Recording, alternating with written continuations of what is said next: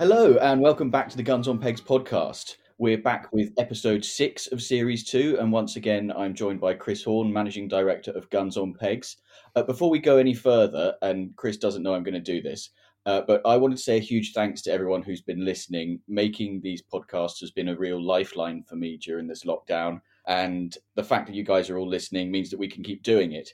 Uh, so the cringeworthy bits out the way. Chris, we do just need to update people on uh, what's happening because we gave them the wrong information in the last episode. George, I can't, I can't carry on without replying to that. I can't agree more with you. Uh, we're stuck at home, and you know, it's been tricky, and I think the January one's been tricky for us shooters more than anything because it's ended the season early. So here, here, here's to that, and uh, thank you to everyone obviously who's listening. Yes, we did. We've uh, last time we told you that Ben Randall would be joining us, but we've made a little shift around with the order got on the phone, and the reason for that is that um, Ben's got something really exciting coming, uh, and we said, right, hold fire. We'll delay it a couple of weeks, then he can tell you all about it. So that's going to come up next time. Uh, but this one, we've uh, we've pulled through the order, and I'm delighted to say this is our pigeon shot episode. So we we have with us today the author of the Pigeon Shooter's Diary, which we'll come back to in a bit, uh, a contributor to Shooting Times, often seen on the front cover, master pigeon shot, expert gun fitter, and dance floor superstar. It's Tom Payne. hey boys, how you doing? All good, mate. How are you? All right, I'm pleased. I'm second best to Ben. No, no, you've you've been promoted up the order. He's going to be very disappointed. do, you, do you want to respond to my uh, dance floor superstar comment? I'll get to that bit. it was one hell of a dance off that. well, I think in order that we can get there and put it in context, I've got to ask you straight away, Tom, what's that you're drinking? So I'm actually drinking uh, Hooky Gold, Hook Norton Brewery. Uh, the reason I'm drinking it, they're really good supporters of the Game Fair. One of my favourite places. It's like Glastonbury to me. anyway, so I've gone for Hooky Gold. James Clark and Serena Williams, big shooting people. The brewery itself, massive field sports fans. Obviously, they support the um, the Game Fair hugely. Drinking Hooky Gold just reminds me of there was, and there's a few Game Fair stories, but myself, Crofty, and Marcus uh, Janssen, we were heading off to the field party, and we'd all decided that we'd go a bit sensible.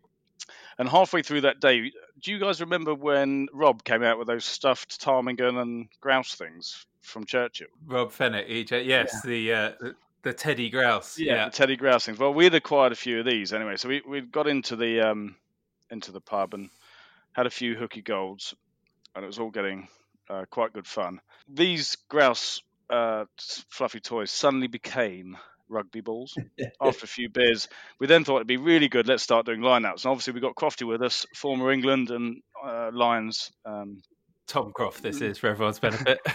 um, uh, yep, former podcast guest. Um, yeah, indeed. Yeah. Yeah. So we've got so Crofty's with us, and anyway, so we started uh, started the lineouts, and I think Frank was lifting.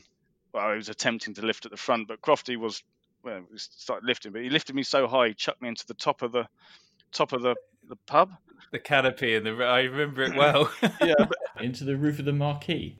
Yeah, yeah, yeah, yeah, I was I was sort of just hanging there, and um, at what point, you know, it was all quite good fun, and then security came over. But Crofty, being Crofty, and you know, he's a fairly strong fella, forgot I was up there, and proceeded in having a health and safety meeting with security while I was still stuck up there, holding on to the grouse really happily. Didn't spill a drop with pint in hand, so yeah, Hooky Gold. Brilliant. Good man. And then obviously Marcus was, you know, he's he's a bit he's a bit soft, so he was quivering in the corner, not wanting to join in. God, he's gonna love he's gonna love responding to you on that one, isn't he? Yeah, he's gonna get me there. So, so the reason I called you a dance floor superstar is uh, I think it was a different year. I can't remember. No, no, it was it was, the, it was the next day. That was the, was it the next it was, day? It was because that was at Ragley, wasn't it? Yeah, It was. Yeah, it was Ragley because we all camped there, so it was it was it was the next day. Yeah, so we uh, we hosted one of our, I think, somewhat legendary Guns on Pegs parties now, where uh, they they're kind of for exhibitors, they're for our clients uh, towards the end of the evening on a Saturday night, uh, and the the party was in full swing, and then Tom here just starts dancing, clears the place and a friend, a mutual friend of ours, uh, started recording this on her phone, put it on Instagram on the Sunday. Monday evening, I happened to be looking through Instagram and this thing came up. You know, the search page, it's like suggested videos. This thing had had 70,000 views on Instagram of Tom dancing in the bed. I couldn't believe it. Anyway, it was hilarious. That was quite good fun. That was it was a Chinese chap in a leather jacket, wasn't it? Uh, well, y- yes, indeed. I it was just brilliant. Anyway, if you type it on Instagram, Game Fair dancing or something like that, I'm sure it will come up. But um, George, what are you drinking? Well, I've been looking forward to this actually because I remembered over Christmas that a mate of mine, who's also a very keen shot, bought a pub last year, which was obviously not brilliant timing. but it's quite a well-known pub in Hampshire, and uh, it's particularly well known for its microbrewery, which it's had since before microbrewing was cool. And it, they they used to win a lot of awards at the sort of beer festivals and what have you. So I thought I'd try and support them a bit, and I bought a mixed case of their beers, and it arrived the day after our previous podcast recording, and it's been all I can do to hold a couple of bottles back for for this episode. The, the pub is called the Flower Pots in Cheriton, and I'm drinking Cheriton Porter at the moment, which is very very nice, quite sweet, sort of bit of a coffee tone to it, very nice. And then for after that, I've also got Gooden's Gold. It's a golden ale. So yeah, I've been I've been really struggling. They've been sitting out on the balcony looking at me for a fortnight, and I've had to really exercise some self control. But um, it comes highly recommended. Check them out. Order yourself a, uh, a case. They do mixed cases, and they've got about eight or nine different beers to choose from. And uh, yeah, very highly recommended. Flower Pots Brewery. So yeah, Chris, what have you got? So it's actually quite tricky coming up with drinks for each of these episodes because we've done quite a lot of them now. So we're we're really sort of pushing boundaries and trying to find different drinks. And partly because of lockdown, I don't really go out much, so I have to I have to venture back to the drinks cupboard and see what I find. I've pulled out an absolute perfect one for this week's episode, and I did not know it was in there. Um, I have got uh, a gin and tonic. I usually go for a beer. I've got a gin and tonic, and I've got a Martin Miller's gin and tonic. And the Martin Miller's gin I have was from a little miniature that we got from our GWCT ball that we shared the table at, Tom. Do you remember? And they gave out the little Martin. They gave out the little Martin Miller's gins, and I took a load home at the end of the night, obviously drunk, don't remember it. I found one in the back of the cupboard and I thought, oh, you beauty, that is the perfect drink for the podcast with Tom. So uh, the GWCT Ball, which feels like a world gone by. I mean, like, God, can we remember, how fun would it be when we could do that again? But is, is that when I was dressed up as a pirate on stage with a plastic guitar? How do I not remember this? Probably because you were filling your pockets with stolen gin. Yeah, it, it, it wasn't stolen. It was uh, it was Martin Miller's kind sponsorship for the of the GWCT. Just robbing the place. so I've got a lovely gin and tonic. So yeah, all very good. Right, chaps. We've got uh, important decisions to make. This is the section called "Whose Bird Is It Anyway," which is where we ask our uh, dear listeners to send us in their shooting dilemmas. And this one comes from somebody we're calling Fred and he has written I've been helping on my local syndicate for the last two years, and I've been beating there since I was 15. I'm now 23, and I've been a full gun for the last three years. On the shoot, there are three of us that have been doing most of the work, as we don't have a full time keeper. We've been working really hard, and we're all really proud of how things turned out despite all the challenges of this season. After some great days, the three of us were rewarded with some duck flights on the two ponds we have on the shoot. On the weekend that I got the call to go on the flight, I was on a two hour drive to my other half's house, so I couldn't go.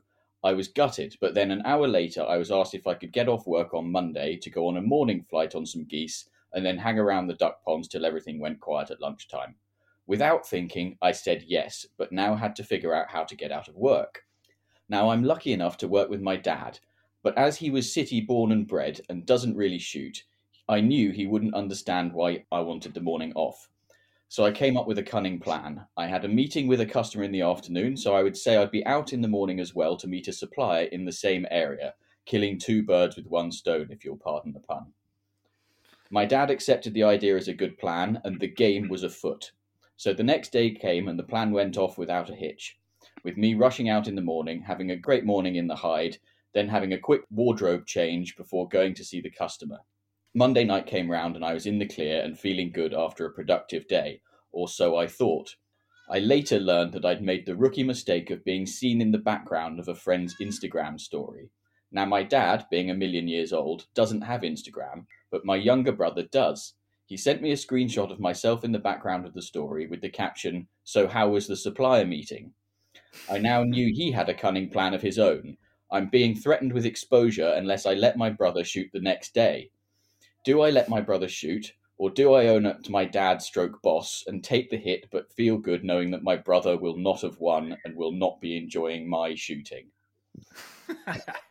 He's in trouble, isn't he? Tom, what would you do? Well, how big's the pond?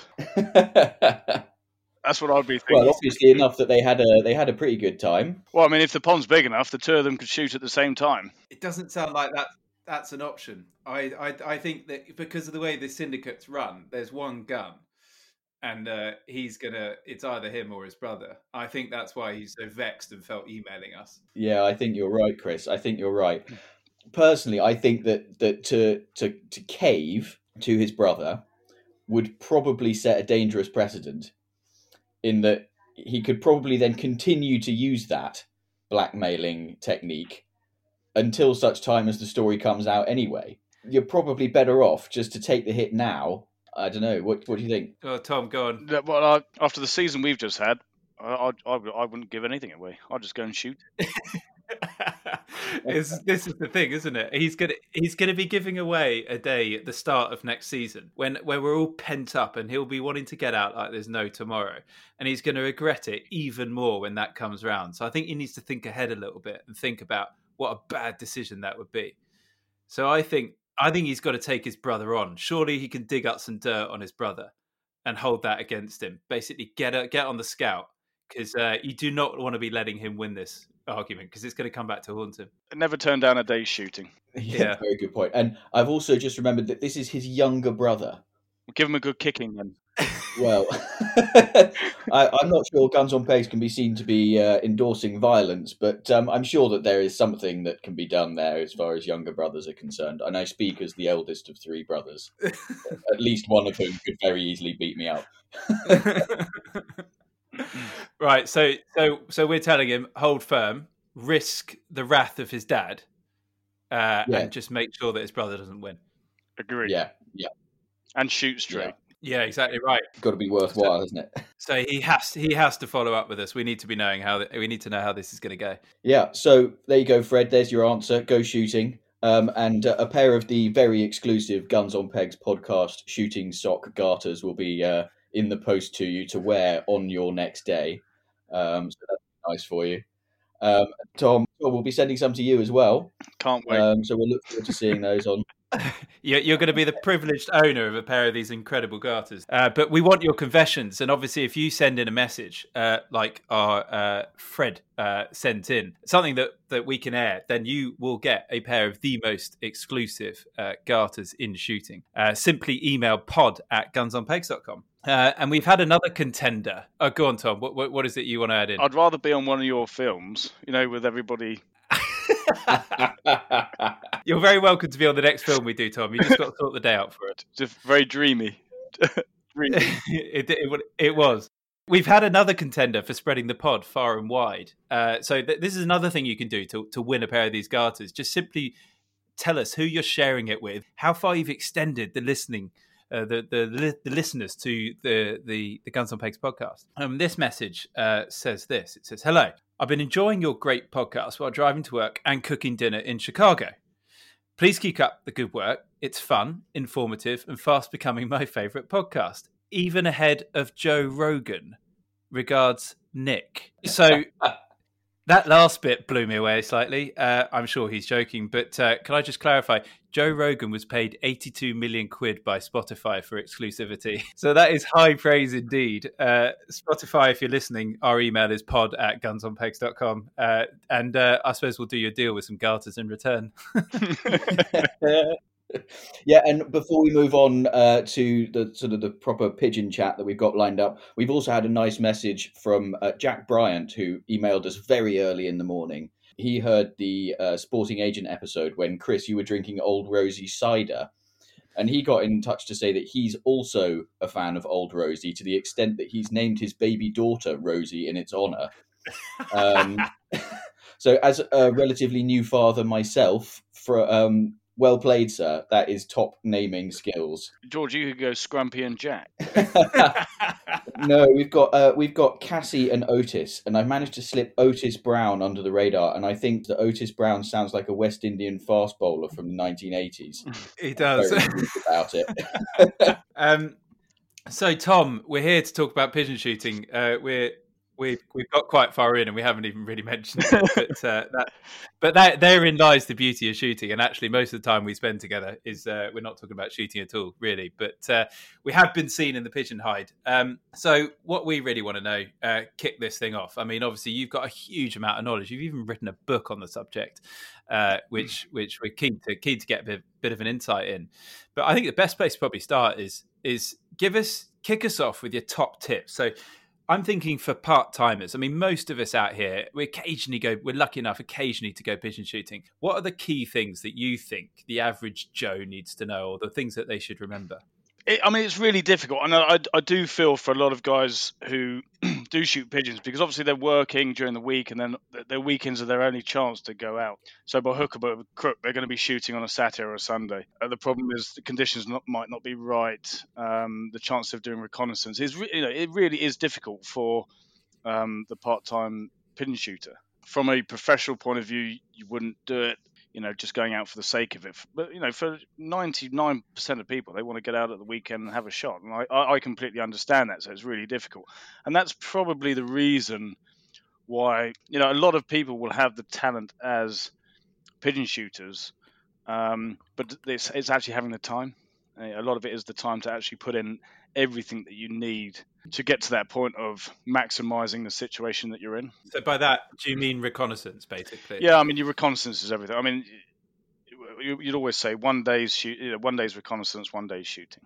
As you become the word expert, I can't stand the word. I just think you know there is no such thing as an expert. I just know a little bit more than other people because I have the opportunity to to be out and about doing mm. it, doing a bit more. Um, but yeah, you've, you've you've got to be out watching and seeing what's going on. But it's not just reconnaissance. You know, one day you might see a situation that's that's looking great, but the conditions the next day may not be correct to shoot it or right to shoot it. You know, you've got to be fairly disciplined when you when, when you pick and choose uh, when you want to go. You know, it's it, it's not easy, and I, th- I think that's why a lot of people really struggle with regards to. I mean, I think it was a it was a stat taken a few years back that the national average bag size is twelve. So you know, it's not. That's about eleven. That's about eleven more than my average. I was going to say it's about twice as many as I normally manage. but I mean, I, I, I mean, I do think it is because you know, guys don't have the time to put into it, and they're going to go regardless because they want to get out. It's their hobby. It's it's what they love doing. You know, they'd rather be sitting in a pigeon hide uh, in poor conditions um, than not. You know, Tom, in that situation where you've you're des- you, you want to go out and you've decided you're going out, you've managed to get the day clear, you're going to go no matter what. What can people do on that day to make sure that they have the best possible chance? Best possible chance of the conditions for that time of year because it's not the same all the time. People worry too much about bag sizes as opposed to maximizing a situation. So wherever I go, you're trying to maximize the situation that's in front of you. If you do that, you've achieved your goal. You know, you, have done a good job. You know, it, it, anybody can go and shoot 100 pigeons if you've got thousands and thousands of pigeons in the right conditions. Not everybody can go and shoot 10 pigeons when you've only got 35, say, going to a, a watering um, mm. tank during the during the summer. You know, so the the, the skill of the pigeon shooter isn't um, isn't down to the bag size; it's down to the situation that they've actually achieved. So, you know, they may not be. I would take winter for example. So they may not be. They may be tricky to decoy over a winter crop, but how are you going to maximize what you're going to do? Is it better to maybe flight them to feed? Is it possibly better to uh, roost them late evening or have a, a sort of afternoon flight stroke roost? You know, you, you, you, know, at the end of the day, it's crop protection. You're trying to manage the number of birds uh, that are damaging a crop. How are you best going to do that? And it's not always sitting in a hide with a magnet out pulling your hair out. You know, there are other ways of. And I guess it's picking the right tactics for the right day, the right day, the right time of year. It's it's like salmon fishing in that regard. You know, one day a fly might work, a week later it might not. And yeah. similarly, you you know, if you're out um, uh, decoying one week or you know one month, that same spot might uh, might not be the right thing to be doing. It might you might be, as you say, better off going and roost shooting or uh, or flighting them, and, and picking that right tactic for that right day is is the key. Do you think? Yeah, absolutely. I mean, if so, if you know, we take I don't know, any month. You know, I look at a field, you see birds feeding, for example. I'm very aware of weather conditions, wind conditions, various options because you can't because things can change. You know, you can, you can go from a certain mile per hour wind and direction, it could suddenly swing on you. It could swing on you during the day. That can completely change the whole situation. So you have to have that armory in your bag. Whenever I'm shooting, I'm constantly thinking about how am I, you know, I'd say the word again, how am I going to maximize? How am I going to really get in to make sure that I make the most of this day, this afternoon, for the for you know for the benefit of the farmer, benefit of the landowner, um, and obviously and obviously for yourself because obviously you, you know you want to you want to have you know plenty of shooting or some shooting that that is is possibly there. It's it's yeah it's it's it's it's it's a real it's a real tricky one because there are no hard fast written rules. You know every count every birds are very different in certain counties. You know for example with regards to mechanics, everybody is obsessed with magnets and flappers and things like that, which are great in certain locations. Um, it's really odd. It, over the years, I realised that certain counties, if the standard of pigeon shooter is very good, the mechanics continue to work because birds are being killed over the you know they're being killed over the top of mechanics so they you're not educating birds if you go to a county essex perfect example is a really heavily shot heavily shot county, everybody's out chasing them. You know, nine times out of ten, you know, I'll be using just classic dead birds in cradles. Every, you know, and you've got to go in with an open mind, with a with a battle plan, but an open mind on the situation. You can't be stubborn about it. I want to ask about hide setup um, because I mean, again, I'm I don't do this enough. Uh, I just I just follow you and you do it. You just tell me where to put the things. Not, uh, not, but, not, uh, not, after last time. Tell them how many. what was your bag, Christopher? How many shots? Uh, shot wise, uh, we don't talk about shots. Just... I thought I thought we had quite a good day. It was a very uh, it was a very good day. I think you shot 70, 77, something like that. Something like that. Yeah, it was. I mean, the fact was very good. The, the, fact I had to bring a quad bike and trailer out to pick up your cartridges is neither here nor there. But I it was uh, I was watching the ashes uh, on my on my mobile in the corner of the hive. People are going to hate me saying that, but it was a, it was right at the end of a crucial part. I had it on in the corner, and I just was it was I was loving life. You know, I was just knock over a pigeon or two, keep an eye on the cricket. I mean, what more could you want? Can, I wasn't really there for. Can I? Can I just? can I just jump in on Chris here? So Chris actually, for the, for those for those of you who haven't met Chris personally, he is a uh, very well turned out chap who, who, who, come, who comes across very well. And when Chris turned up in the morning uh, in his suede Gucci loafers, tight, tight, tight chinos, some sort of weird soft fabric tight camo top, and a Purdey waistcoat. I thought we've got a right one here. Um, and, and, and, and, off, and off he went. I mean, I actually thought I was going to have to wheel a drinks trolley out to you at one point and give you a foot massage. you see, we, are getting onto it, aren't we? But, uh, yeah, that, that, was my uh, my Harkila camo blended with a bit of tweed on top. You know, I just like to sort of you know keep keep all the various forms of shooting into one one dress. So you're wearing uh, a dress well, you know, one outfit. He's like one of these professional footballers that you know goes into battle and finishes battle, and not a single hair is out of place. well, thank you for the abuse, Tom. No problem. Um, so, actually, it reminds me that day. Um, I was going to ask you about kit, mm. uh, and you've kind of alluded, you've alluded to it already. I remember that day. Actually, it was the first time I used one of those Idleback chairs, which I have to say are epic. Yeah. Uh, that really made a difference. The little swingy, swingy rotational chairs uh, just support you in your lower back, and you, it great to shoot from. You barely have to stand up from them. What um, when it comes to kit, obviously you're you're a big fan of those. But what what are the other things that you think uh, are a necessity? What are the things that you think your first things you'd be buying, and then the other things that maybe you only do if you're doing it lots and a bit of a luxury?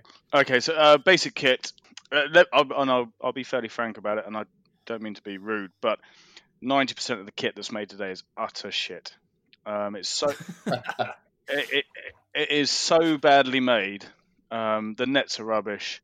The decoys are terrible. The hide poles are absolutely diabolical. You know, you're going to get I, I, people get bamboozled by price. They sort of think, oh yeah, I can get this and get. I mean, just some of it is just rubbish. When the magnets started back in the day, they were so well built. They're still kicking on, and they've had absolute abuse from myself. But the new ones, just the the, the, the kit, it's just what you get now is just terrible. What you want to look at, it's you know, I suppose it's like buying a decent pair of shoes. You know, buy a good pair of shoes, they last a long time. Buy a bad pair, and you'll be buying a pair every year. Yeah, it's the same with pigeon kit, but you, you know, you want good nets. I mean, ex army shops, good, the good old school camo nets, but get a hold of those because these ones that you get, I mean, you'll spend most of your time tangled in them. They're just terrible nets. The high poles, you know, the bottoms break, the tops are rubbish. It's just terrible. Decoys, yeah, I'm not one for using plastics, but the plastic decoys you get these days are just horrendous, so badly made. Does anybody want to start pigeon shooting? there's, not, there's not a lot out there then. you, um, so what's left? But however, if you're willing to um, get the right kit, and this is, I mean, these aren't plugs at all. Um, your shooting seat's very, very important uh, it's the height of the shooting seat and the com- you know, that's if you choose to. Um, my seat is just there for effectively for me to sit on. Um, I prefer to stand and shoot. Uh, footwork, movement, etc., to maximize my angles when I'm shooting. But your seat's got to be comfortable, well made, and your knees must be below your hips. Okay, a lot of guys. I mean, you see somebody sitting on an old picnic stool, and you sort of think, well, what are you doing down there, chum? It's how it's, it's how your body sets up. You want to, but it's it's movement as well. So it's it's slow movement up, slow movement down. You want to have plenty of control. So your seat's important. Hide poles have got to be robust. I mean, you mentioned Idleback with the seats. Hide poles, finally. Um, Nick Tate, Flightline Decoys, he makes amazing flappers. Nick has made some proper hide poles, and they are really good hide poles. I mean, I used to make my own. I mean, they're bloody heavy, but you know, it is what it is. If you're if you're in good conditions or windy conditions, you don't want. There's nothing worse than the hide falling down, flapping around you if you want to brush it up with big stuff, you've got to be able to have poles that can handle it. So Nick's really come out with, I think they're called. He said he, he sent me a load. They're called uh, sniper poles. They're absolutely fantastic. I actually used them for the first time on Monday. Uh, Monday just gone, first day of 2021. Nets wise, I'd always go the ex army nets.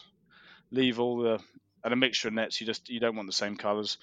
Uh, brilliant bit of kit, wire cradles for dead birds, fantastic. But mm-hmm. you know you can make your own. A lot of stuff you can make your own. Wire props, spikes. Uh, but be careful with your dogs when you're running your dogs over the ground. And decoys, with the really good old decoys were the old flexi FlexiCoys, but um, enforcer decoys, I've tried those. Uh, I would have said they're probably the best plastics out there at the moment. But you know, if if if you're allowed, you know, just keep a few few dead birds back, put them in freezer bags. It keeps the feathers in good order. Single freezer bags. Nothing beats a dead bird.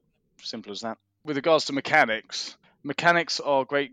Again, Nick, he does some brilliant flappers. I mean, Nick, and he won't mind me saying this, he is an absolute anorak when it comes to building flappers. He's, he's constantly thinking about it, but he really has thought about it, and they're certainly worth a look at. And the magnets, uh, there's various companies. You just have to find one that suits and is one that's well made. But I wouldn't get too worried about mechanics before you've learnt the art.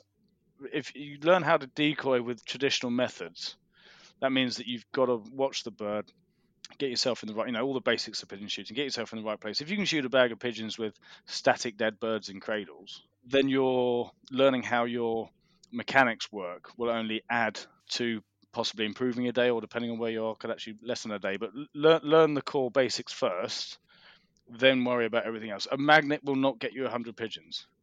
What will get you 100 pigeons is, is getting yourself in the right place you know in the right conditions over at that time of year that's what will get you to 100 pigeons. Not buying yourself a magnet hoping that every pigeon in the county is going to drop on top of you because it just doesn't work like that. Now that's proper consumer advice. That is. I, am feeling like there's a just a there's a continuous tone here, though. We know when we we talk to uh, we talk to other guests on our podcast, and basically the art to getting good at everything is just do it loads. and I know that's I know that's nothing new, but it's so frustrating to hear when you're stuck behind your desk for five days a week, isn't it? um, a, a good friend of mine and somebody I've learned a lot from. Got a chap called Will Garfit. He's, um, you know, I hang on his every word when it comes to the pigeon job. There's probably not, there aren't many people alive today that shot as many as him. And Patrick set um, um, as a task for the ST, and the task was. This is Patrick Galbraith, the editor, by the way. Yeah. um, he set us a task, uh, myself and Will, that we were only allowed to go out with a gun and a bag of cartridges.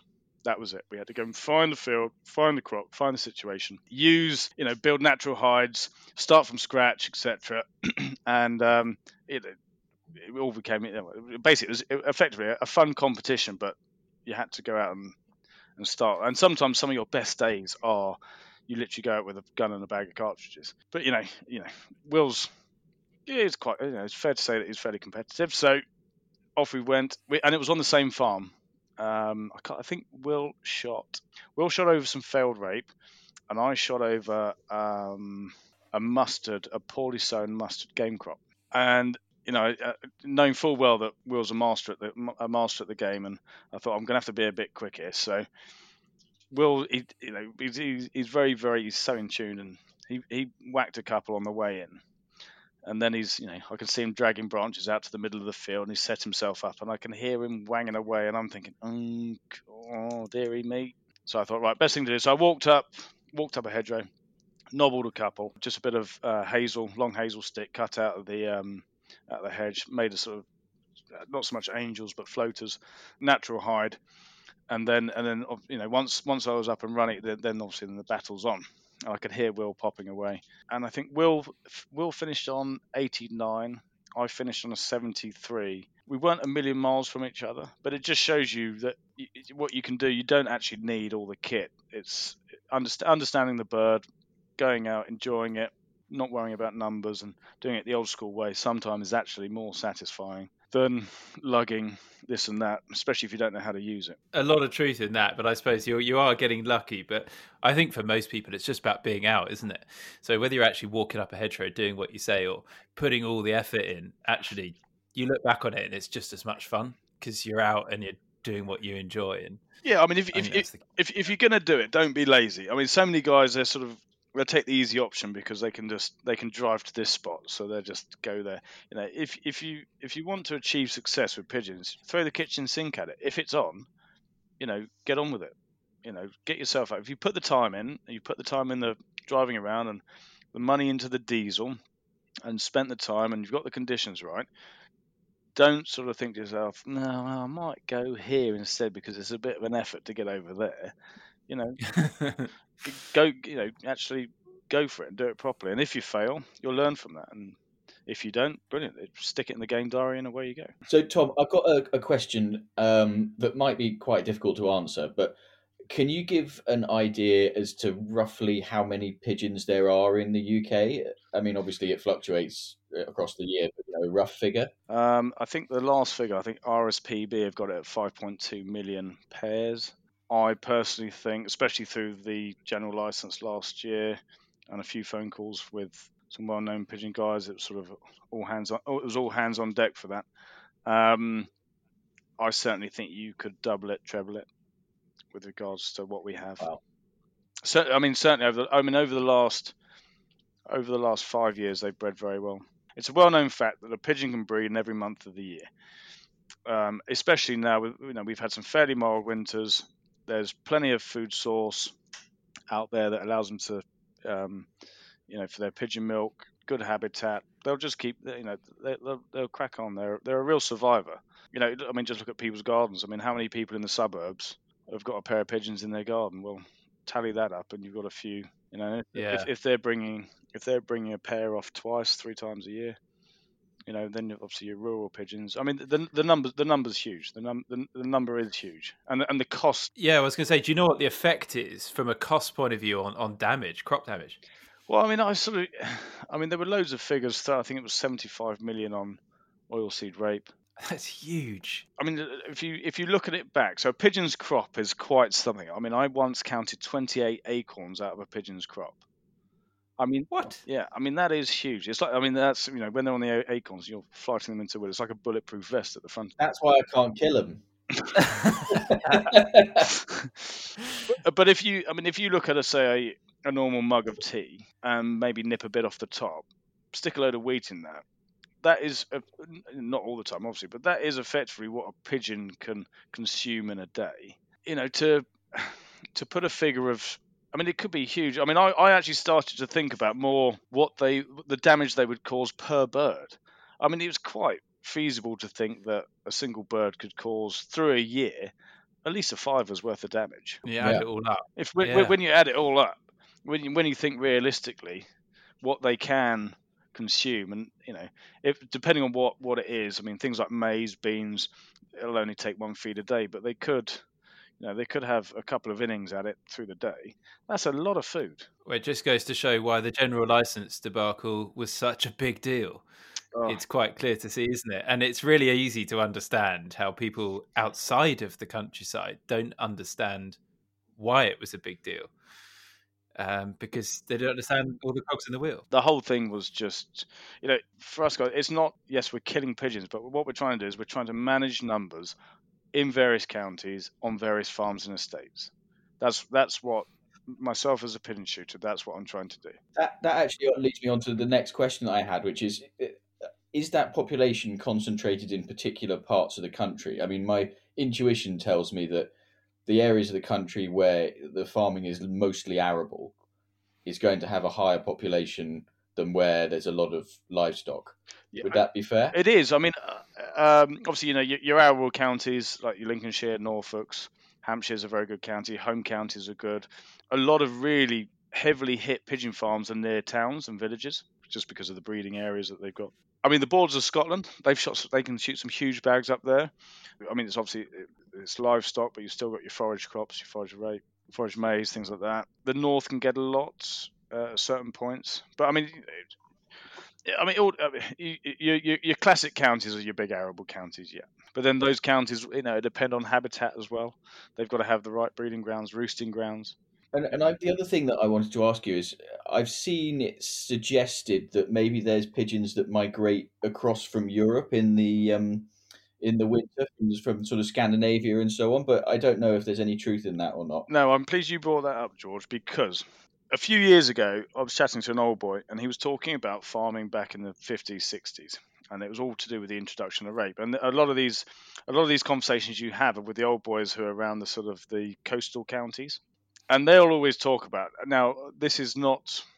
I can't guarantee this as a fact. I, I mean, these are just conversations you have with these old countrymen who, have, you know, been shooting pigeons, and there has to be an element of truth. But I had a very interesting conversation with one chap that was, that was actually then backed up by another chap two years ago. So in this country, the aptly named wood pigeon is, you know, if the wild food source is high, that's where wood pigeons are going to be. They'll be on the acorns, okay, beech mast, ivy berries, hawthorn. You know, that, that's that's where they're going to be. If if if this country offers them the wild food source, that's where they'll be.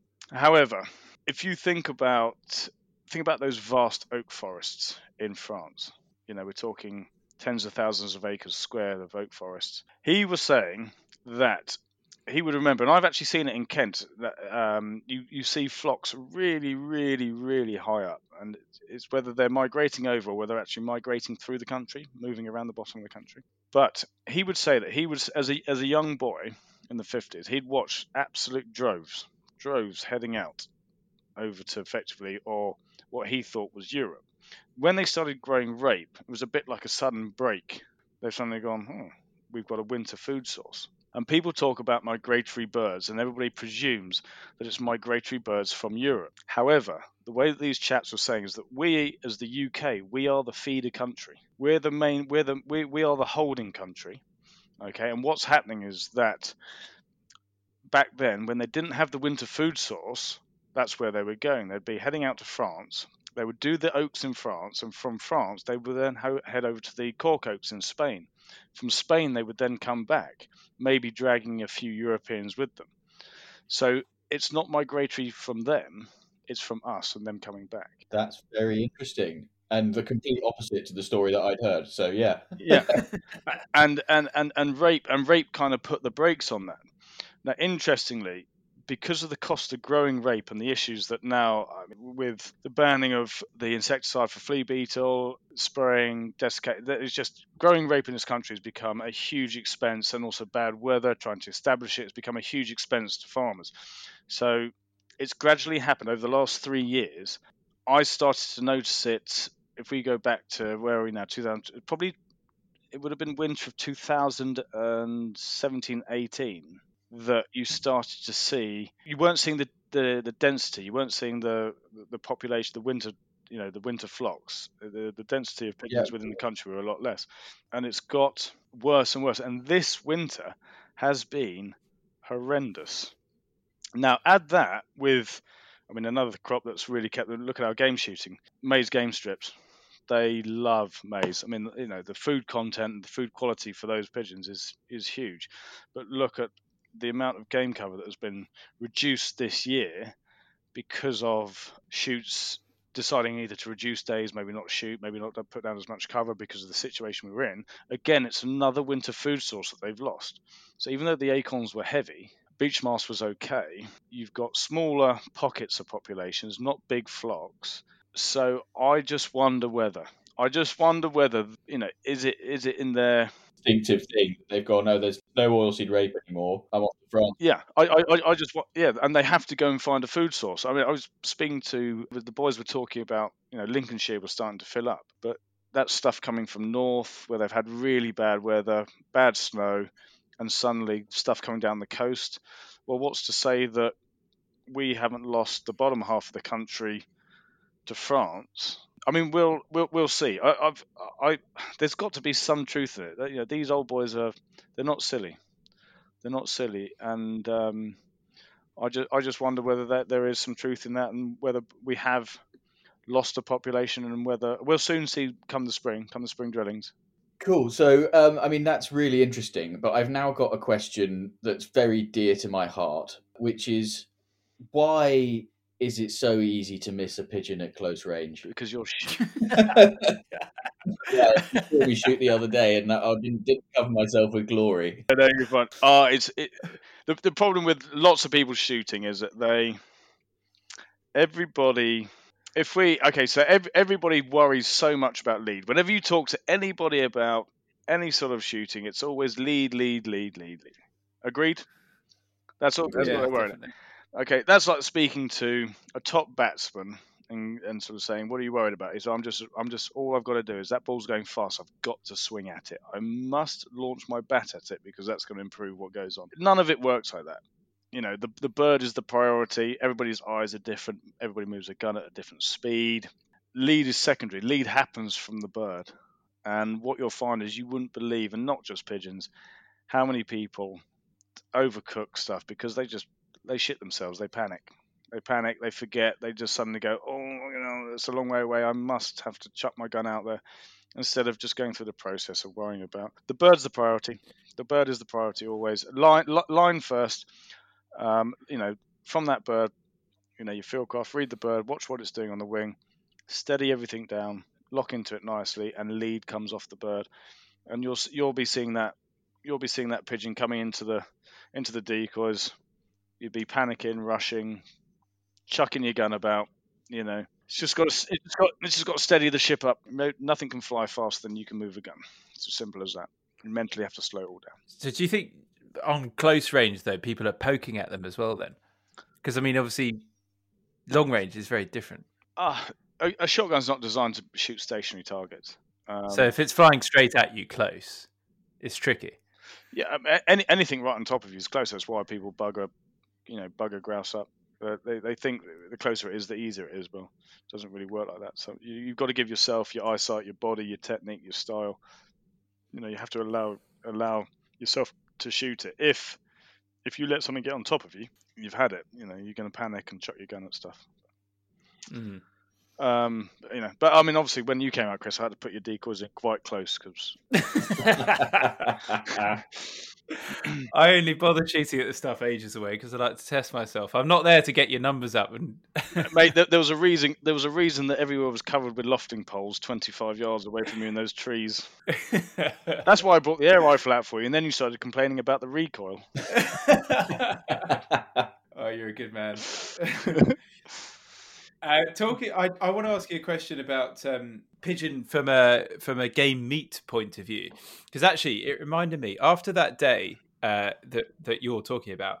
Um, we took took a load of pigeon home, and um, I had a couple of friends over the next day who who don't shoot uh, at all, and I don't really think of eating pigeon before. Um, but I cooked up a pigeon satay from the pigeon that we had that day that we shot, and it went down an absolute storm. And they've always said, "Oh, when are we coming back to have pigeon satay at yours?" And you know, it's so lovely to hear that from people that you wouldn't usually associate with with with eating that sort of meat. Um, tell me, I want to know what uh, the best dishes are because uh, you've obviously eaten a lot of pigeon. I, you, I mean, you look like one as well, so you must have eaten a lot. Uh, and what what are the best dishes that you could recommend? My favorite, and it is my favorite. So for those passionate pigeon shooters, you would have heard of the chap called Archie Coats, and for those new into it, Archie was kind of like sort of the grandfather. I was fortunate enough to meet him when I was very young.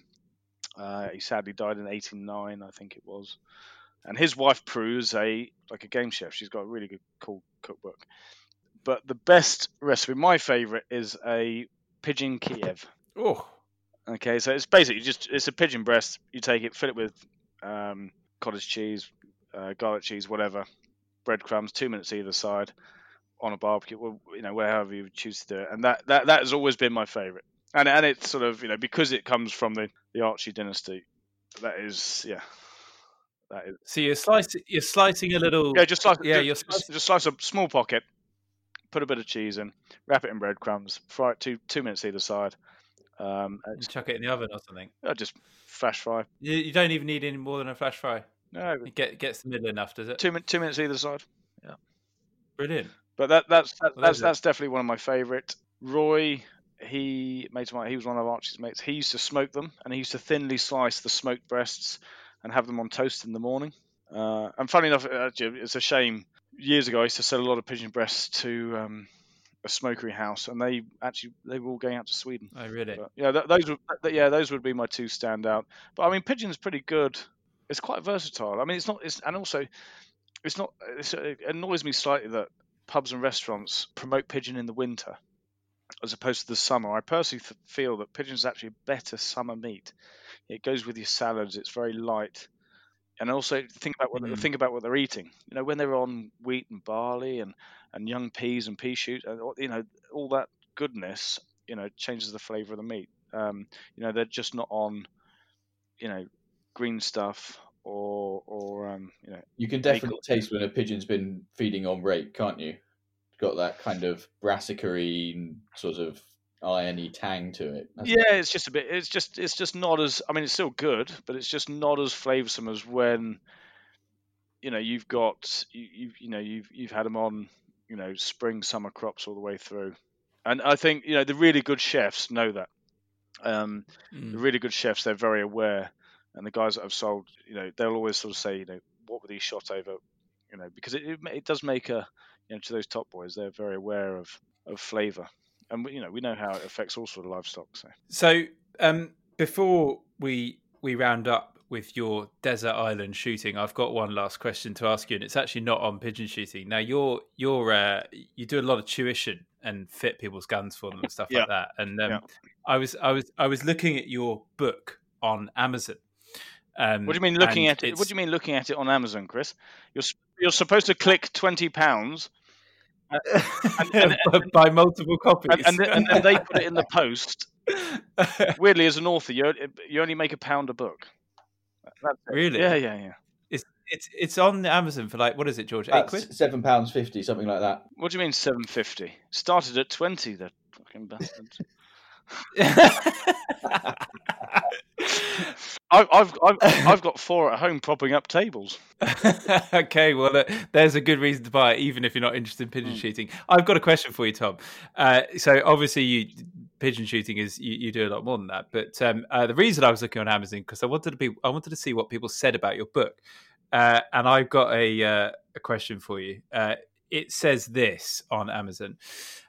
some bloke in amongst his rant uh, says, I fundamentally disagree with him where he tries to counter the established theory that if you can shoot well, you can shoot with any weapon. He implies that if a gun is not fitted to the firer, you will not shoot well. Complete nonsense.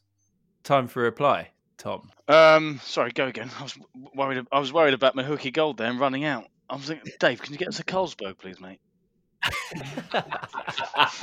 By the way, that's staying in.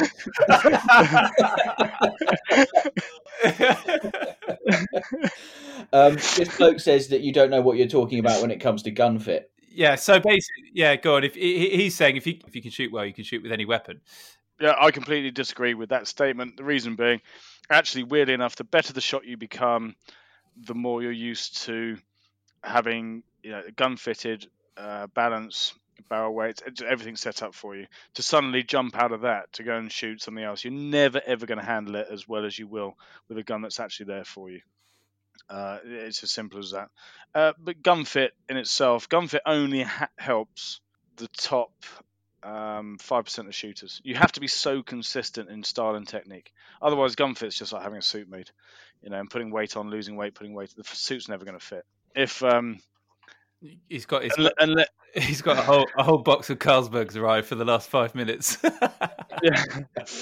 Um, yeah. So I mean, I mean, uh, guys love to have a rant and a rage about stuff, but you know, I've seen the benefit, you know, and I'm lucky to have learnt from the best of the best, um, and still do on that front. And so, if you can I invest can, money in a gun, go and get it fitted and do it properly, is what you're saying. Yeah, but it's you know, you've got when you're learning, it's a bit of a rock and a hard place when you start.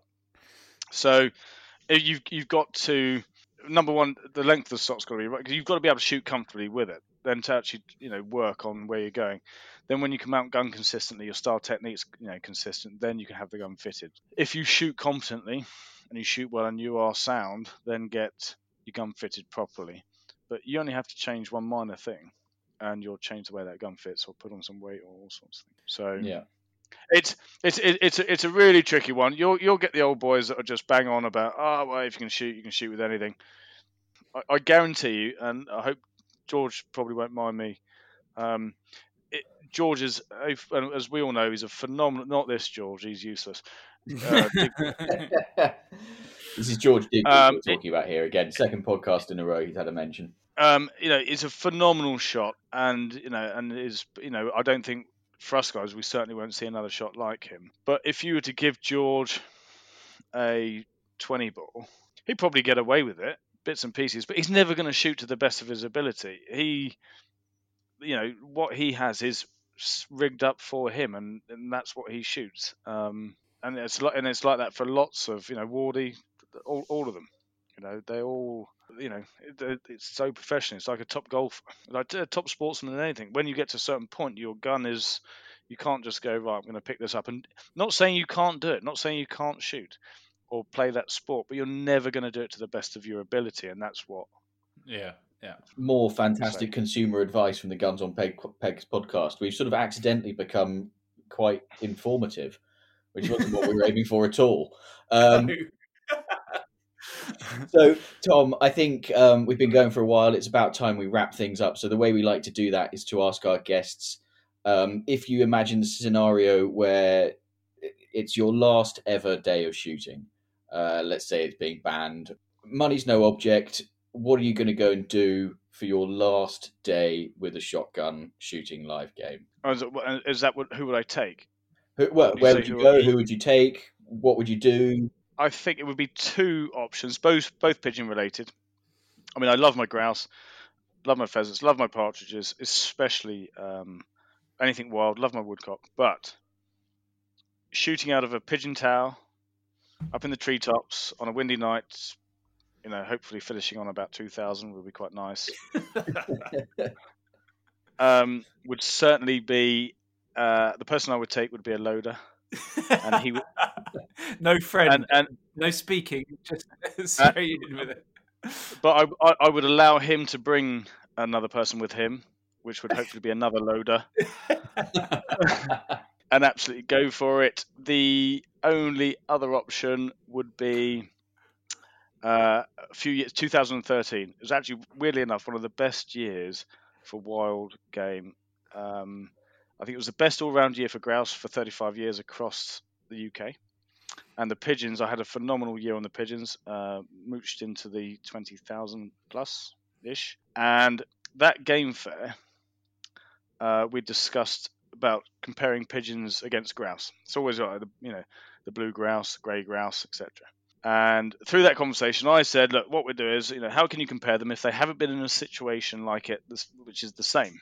And I said, look, what we'd do is we'll turn a stubble field into a grouse moor so that we're shooting in a similar situation. Yeah. So, yeah. And I, I turned uh, a rape stubble field on August the 15th, never forget it, August the 15th, into a grouse moor using bale hides.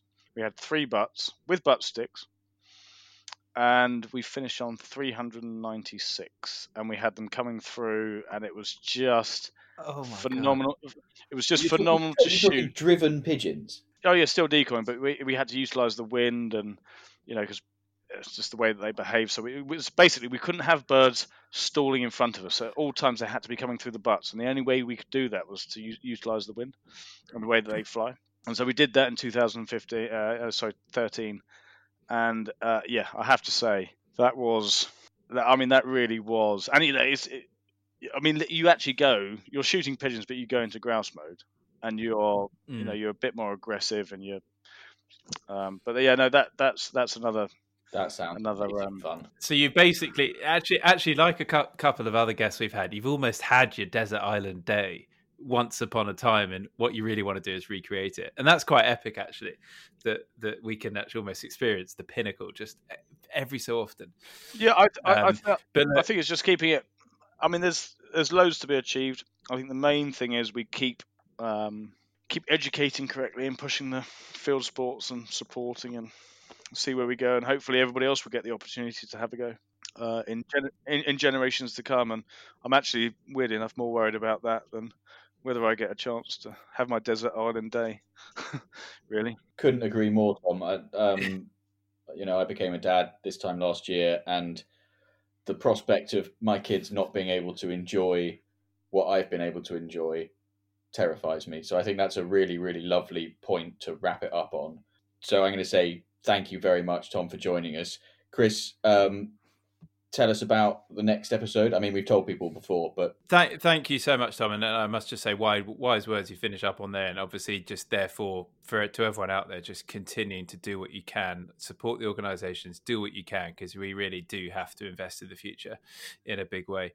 Um, but look, Tom, thank you once again. Uh, next time we've got our Gundog episode uh, with the master of of the world of Gundogs, Ben Randall, and he's got a bit of a he's got something quite exciting to share with us. So I'm really looking forward to that. Um, so that will be up with you very soon. But um, yeah, thank you, Tom. Cheers, guys. Absolute pleasure. Good man. Right. So all that remains for me to say is to thank everybody for listening. And once again, thanks to Tom for joining us. Uh, before we go, as per usual, there's a final reminder that you can get your hands on a pair of the very exclusive Guns on Pegs podcast shooting sock garters by sending us your shooting dilemmas, letting us know where you're listening from, all that sort of thing. Email us at pod at gunsonpegs.com. And if we read it out in the next episode or one after that, we'll send you some garters. Until the next episode, thanks very much for listening and goodbye. Are you guys going to put some clothes on now?